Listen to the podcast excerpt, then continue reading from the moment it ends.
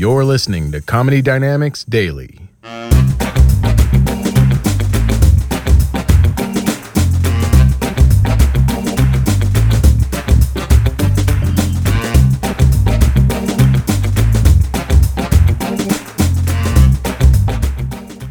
I had testicular cancer last year. I finished my treatment. I'm in remission. It's really nice to be back on stage. Oh, thank you so much. Thanks so much. I appreciate that. Oh, I appreciate the people who clapped. I also respect the people who are like, we're not here for a fucking TED talk. So.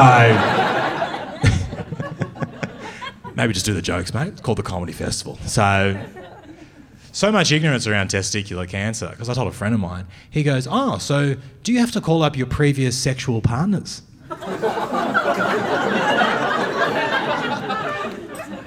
No. I'm not going to call up all the women I've slept with and be like, hey, you might want to get your balls checked, okay? I'm not making that one phone call.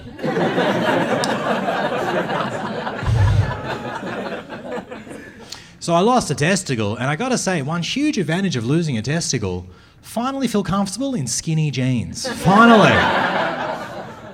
Up until now, I thought my jeans were too tight. Nah. I had one too many testicles. That was the problem. I want to lose the other one so I can wear jeggings. That's the plan.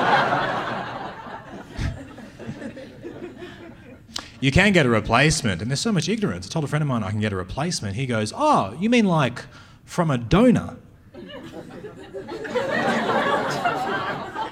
no. I'm not getting a donor testicle. You know, because for that to work, it has to be a genetic match. It would have to be dad's testicle. No!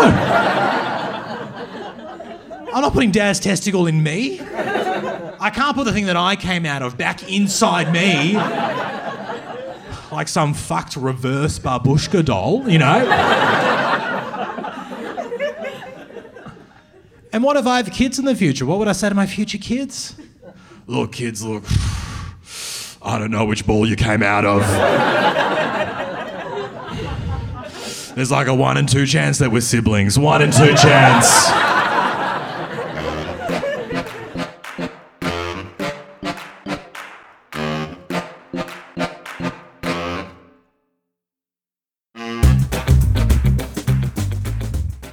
Comedy Dynamics Daily is an Cellcast original and produced by Brian Volkweiss, Richard Myrick, and me, Brian Adams. Thank you for listening.